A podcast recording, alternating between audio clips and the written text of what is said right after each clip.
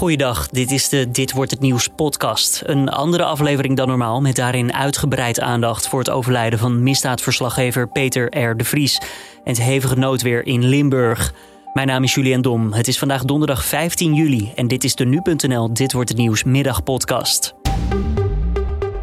De familie van Peter R. de Vries maakte zijn overlijden vanmiddag rond twee uur bekend. Peter R. stierf in het ziekenhuis in bijzijn van zijn geliefde. De familie de Vries bracht het nieuws naar buiten in een gezamenlijk bericht. Volgens de familie heeft Peter geleefd naar zijn eigen overtuiging. On bended knee is no way to be free. En dat wil zeggen dat we aan niemand ondergeschikt zijn. Dat wil zeggen dat niemand ons kan overheersen.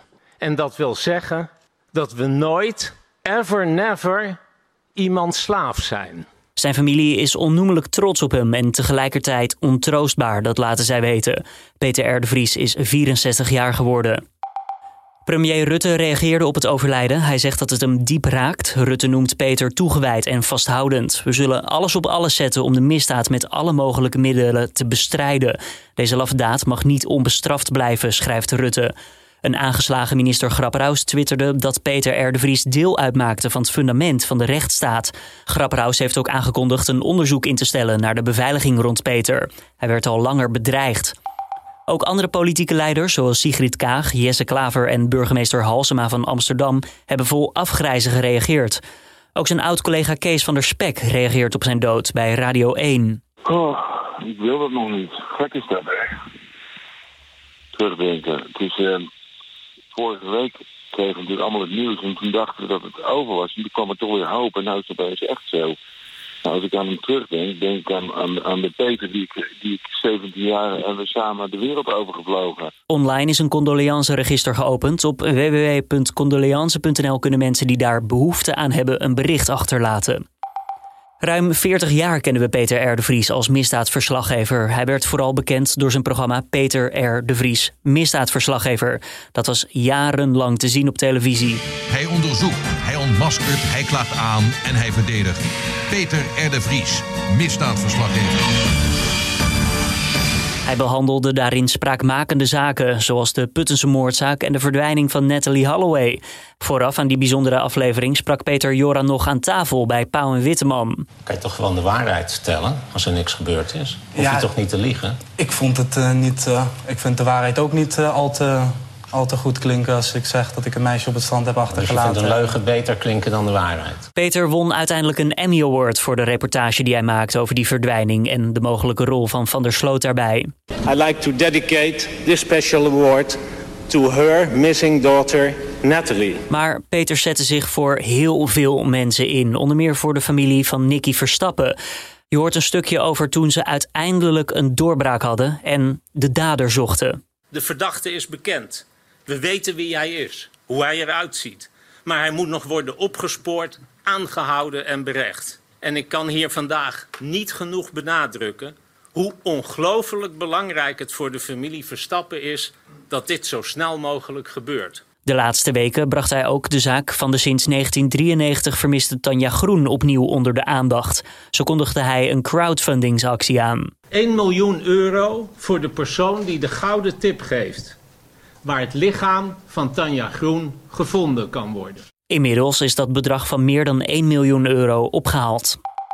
Peter R. de Vries werd vorige week neergeschoten na een optreden in het programma RTL Boulevard. Op weg naar de parkeergarage in de Lange Leidse Dwarsstraat, vlakbij het Leidseplein, werd hij vijfmaal onder vuur genomen. Sindsdien lag hij zwaargewond in het ziekenhuis.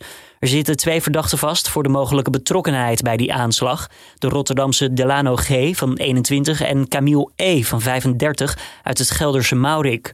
G zou al meerdere malen in contact zijn gekomen met de politie en Camille E zou zijn aangestuurd door de moordbende die in verband wordt gebracht met Ridouan T, hoofdverdacht in het Marengo-proces. Dat laten anonieme familieleden weten aan de Telegraaf. Dan iets heel anders, het noodweer. In Limburg heeft de wateroverlast tot enorme schade geleid. De stad Valkenburg krijgt bijvoorbeeld hulp van het leger en ook is de ME ingezet om ramptoerisme tegen te houden. Door het noodweer is een brug weggeslagen in de stad. Smiddags moesten nog honderden huizen waar mensen in vast zaten worden geëvacueerd en je hoort daarover de burgemeester van Valkenburg op Radio 1. Er is de stroom uitgevallen, die zitten wellicht op de eerste of tweede verdieping. Die zitten dus al uh, nou, pakken beet een, een 16, 18 uur vast. Die willen we zo snel mogelijk, laten we zeggen, in beeld krijgen en, en evacueren. Die mensen zullen langzamerhand wel honger krijgen en dorst. Er is nog geen duidelijk beeld van de schade, maar het herstelwerk zou minstens weken in beslag nemen, denkt de burgemeester. Deze restauranthouder ziet het in ieder geval niet meer positief in bij 1 Limburg. Ja, ik denk dat het hele jaar nu in het water valt. Na de corona en dan dit nog eens eroverheen. Ik denk dat het uh, een flinke klap gezicht van elke ondernemer hier in Valkenburg gaat zijn. Het kabinet zegt alles op alles te zetten om de mensen die getroffen zijn door de overstromingen in Limburg te helpen. Vanavond voert het kabinet crisisoverleg over de situatie. Ook in Duitsland en België is de schade enorm. Voor zover bekend zijn er zeker 42 mensen om het leven gekomen door noodweer in het westen van Duitsland. In de deelstaat Rijnland-Palt zijn huizen ingestort en gemeenten afgesneden van de buitenwereld. In het gebied worden nog tientallen mensen vermist. Onder meer de plaats Schuld is zwaar getroffen. Daar zijn zeker zes woningen verwoest en overleden volgens de krant Bild zeker 18 mensen. Dan België, daar staat het dodental inmiddels op zes na aanleiding van het noodweer. Een 15-jarig meisje dat meegesleurd werd door de Oerte is nog altijd vermist. In Luik begint de Maas buiten de oevers te treden en omwonenden krijgen daar het advies om zichzelf in veiligheid te brengen. Ja, dan het weer van Weerplaza. Vanuit het noorden wordt het steeds droger. En in het westen en noorden kan het zelfs later op de avond nog eventjes zonnig worden. Het is zo'n 18 tot 23 graden vandaag. Vanavond en komende nacht blijft het redelijk droog. Morgen ook. En dan zelfs ook af en toe weer zon en 24 graden.